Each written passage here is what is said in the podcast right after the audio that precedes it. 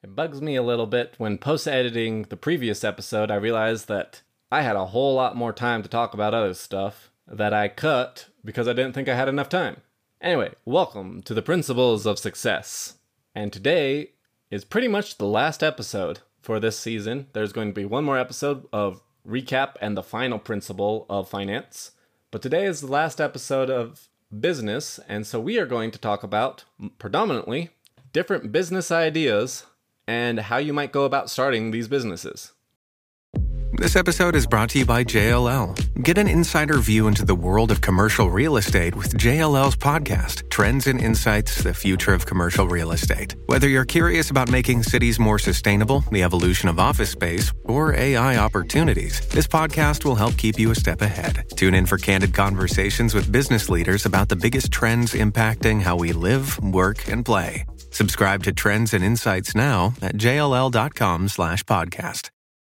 So, like I've said in previous episodes, business ideas are overrated. There's a million different ones. These are just some of the ones that I've, throughout the years, considered doing and have thought them out a little bit. So, we are going to talk about all the different business ideas that have popped into my heads over the years. I just said heads, like if I have multiple heads. It's fine, I only have one head. Anyway, the first business idea that we're going to talk about today is lawn care and landscaping. And there's a couple reasons why you might consider doing this one. First off, the barrier to entry is really small. You can buy a used push lawnmower pretty dirt cheap. It just takes sweat equity. So if you have no money and you want to start a business, this might be one of them that you can can do. And then growing it, finding employees is also not super difficult cuz most people know how to mow a lawn, at least half decently. But then there's the more advanced side of landscaping, which is you can do landscape improvement. Maybe you're really good at landscape design, making landscapes look really pretty. There's a lot of money in that.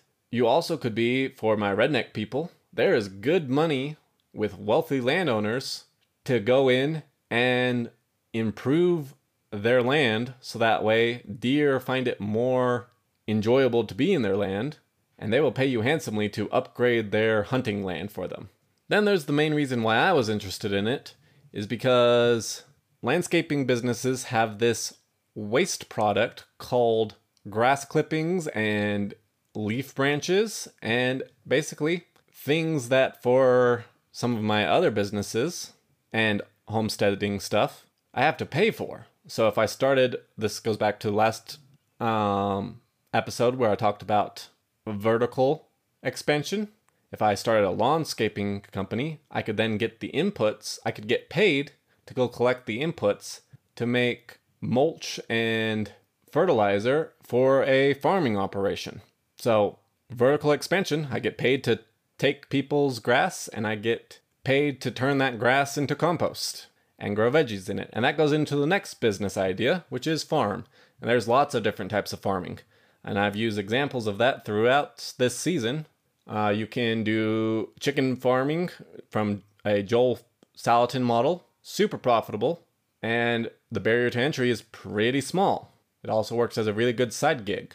There's also market gardeners, people who are, and you can do it in on borrowed land from people's backyards in your suburban neighborhood. You just go to your neighbor and be like, hey, can I grow some veggies in your backyard? I'll give you free vegetables, maybe give you a little bit of uh, cash for for the use of the land.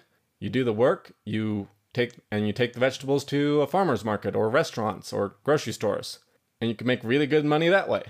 I'm a tree farmer, so I really like planting and then cutting down said trees, which then feeds into the next business, which I've talked about multiple times throughout the season as well, starting a carpentry shop. Woodworking. Woodworking is fun. People like making furniture.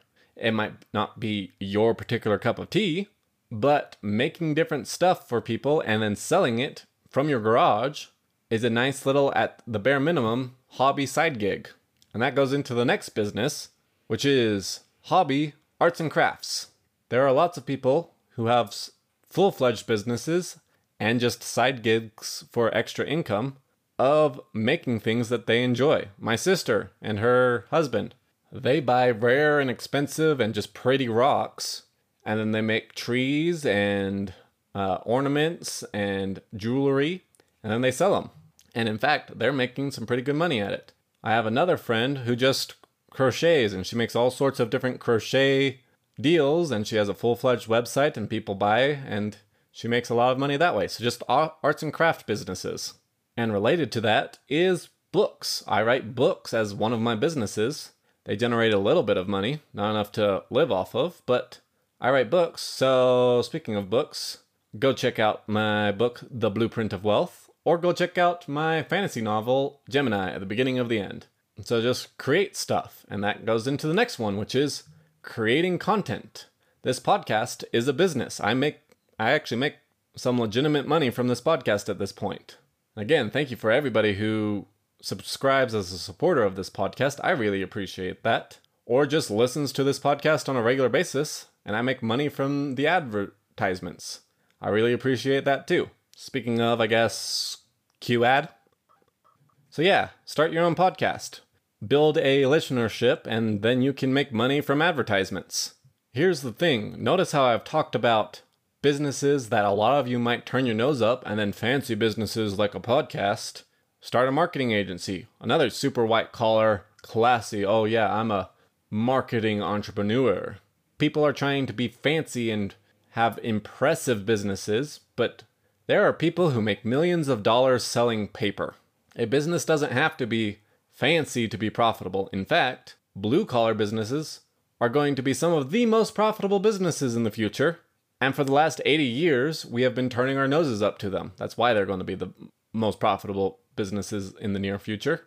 But for the last 80 years, if you said you were a mechanic or a plumber or something, people would be like, oh. And now there's no mechanics or plumbers, so they're going to get paid bank. Anyway, moving on. Then there's little side businesses like running a hot dog stand solely on busy holiday traf- foot traffic days. Uh, so my grandpa, um, he owned a property in a little mountain town that during the 4th of July would get absolutely flooded with people. And his neighbor would rent a piece of concrete from him to set up a hot dog stand and sell hot dog to all the people passing by walking throughout the town. That's an example of two different businesses. That is the real estate business of owning property and then renting it out. And he's not even renting out a biz uh, building. He, my grandpa was literally renting out a piece of concrete. And then there's the example of the hot dog stand owner who just every once in a while would go do hot dogs as a additional little side income to generate just a couple extra bucks each year. Your business doesn't have to be giant. It can just be a little small little deal to generate some extra money. Next up, public speaking. You want to start a motivational uh, speaking career, a training career, teaching people, like for instance, teaching people about how to start a business. Those are all really lucrative businesses. In fact, it's one of the ones that I am really interested in doing, like actually on stage, not just staring at this stupid wall. So, yeah, public speaking, motivational speaking, both really great ways to generate some cash. Next up, trainings.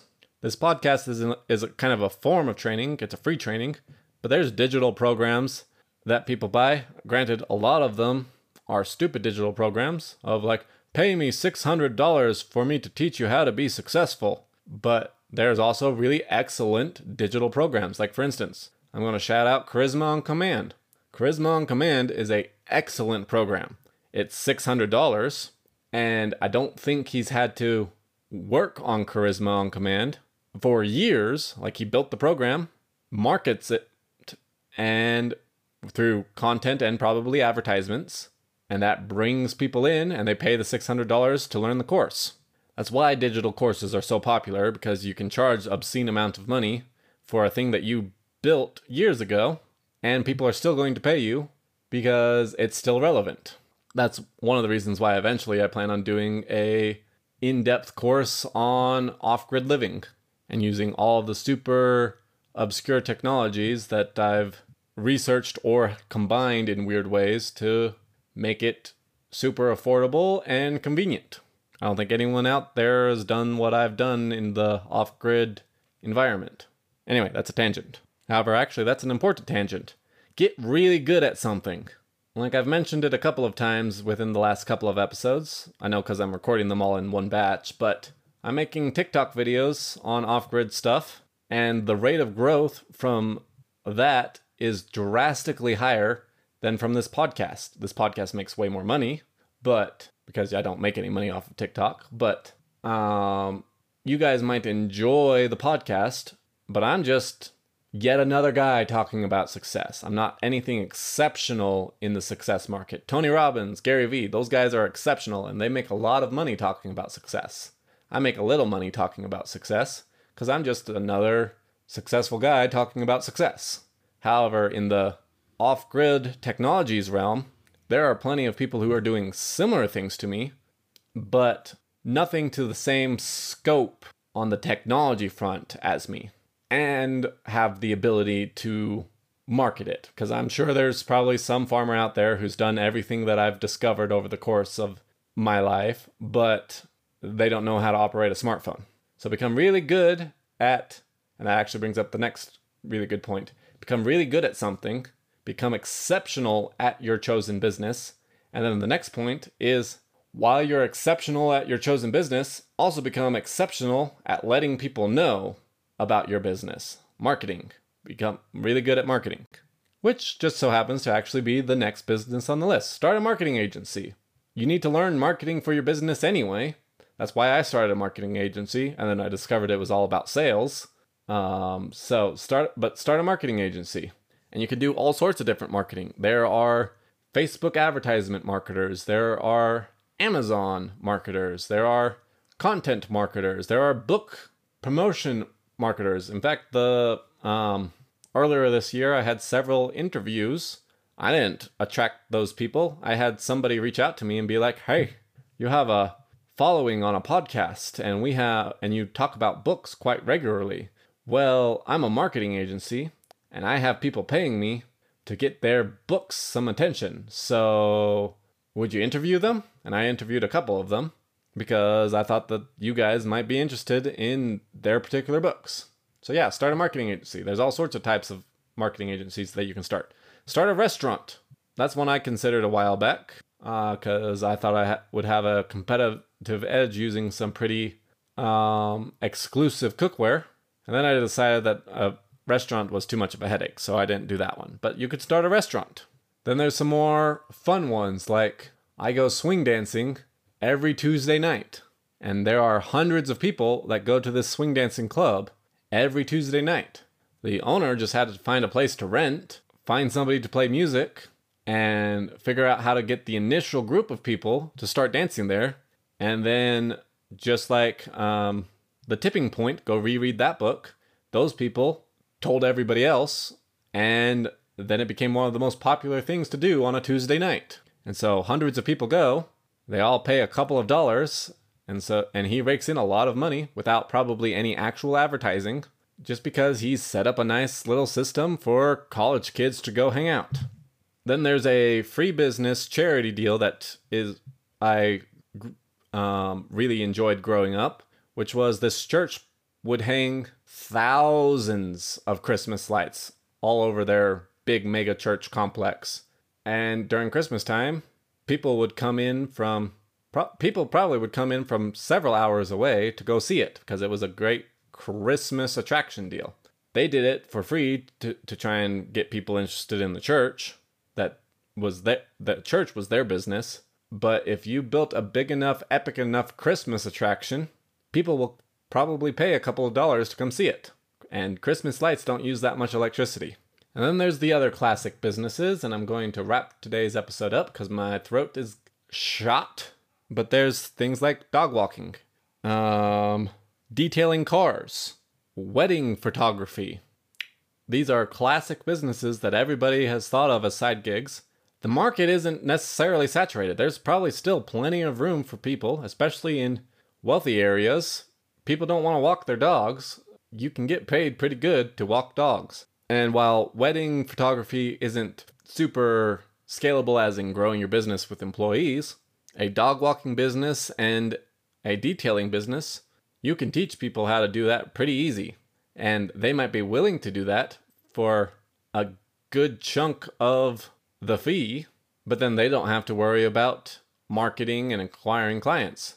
Let's just use the dog walker as an example. If you give 80% of the dog walker the money for walking the dog, well, they'll be really happy because they're probably getting paid pretty well. And especially if it's a small little side deal that isn't actually a legitimate business, you're making 20% off of doing pretty much nothing. You just have lots of people walking dogs and so you because they're getting paid really well so you have lots of people being like yeah I'll, I'll go walk dogs for you. And you're raking in the 20% by the way this is going back to my well it's not mine but the 70 30% rule. If you give people 70% of the cookie uh, and you take 30% lots and lots of people will want to make a deal with you of splitting the cookie. So you get 30% 30% 30% 30% while they get 70% and you're you get more out of multiple interactions just because they get more out of the one interaction. And that's a really important business principle.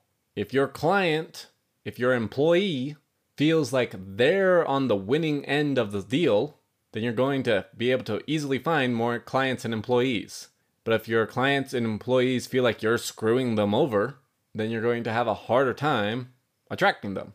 And that's a really good point that I actually hadn't planned on talking about but that's why the improv of this podcast c- can be interesting sometimes. Anyway, I am going to end that here for today, and we will talk about next week the final principle of financial success and do a recap of some of the things we talked about. So, with that, I will see you all. Actually, hold up, I forgot to mention blue collar jobs. Go start a business in blue collar. I've been hammering it home throughout the last four episodes, but any business that is blue collar related all the boomers retired and they're all the ones that knew those skills. So you are going to make a lot of money in those fields in the next coming decade. And the nice thing about those particular businesses, which I believe I talked about way back earlier in the season, they're pretty recession proof. Like if you're running a nice, cute little cafe and people are having a hard time financially, you're probably going out of business. But if you're in a plumbing business and people have a septic issue, or a gas issue or a hot water issue and they don't know how to fix it, doesn't matter if they're really tight on money, uh, they need it fixed and so they're going to call you. So, yeah, go start a blue collar business. There's going to be a very high demand for that very soon, and it's going to be a very lucrative business field that you should go into. And everyone, especially people who listen to podcasts, they're all um, super eager to do the online businesses and yes, those are great options too. And in fact, I talked about several of them in today's episode. My podcast is one of them. But if you're willing to work hard and you're wanting to do a business that will generate a lot of money, you probably should start a blue collar business. Anyway, with that, since I've hammered home that point plenty, hopefully, I will see you all next week.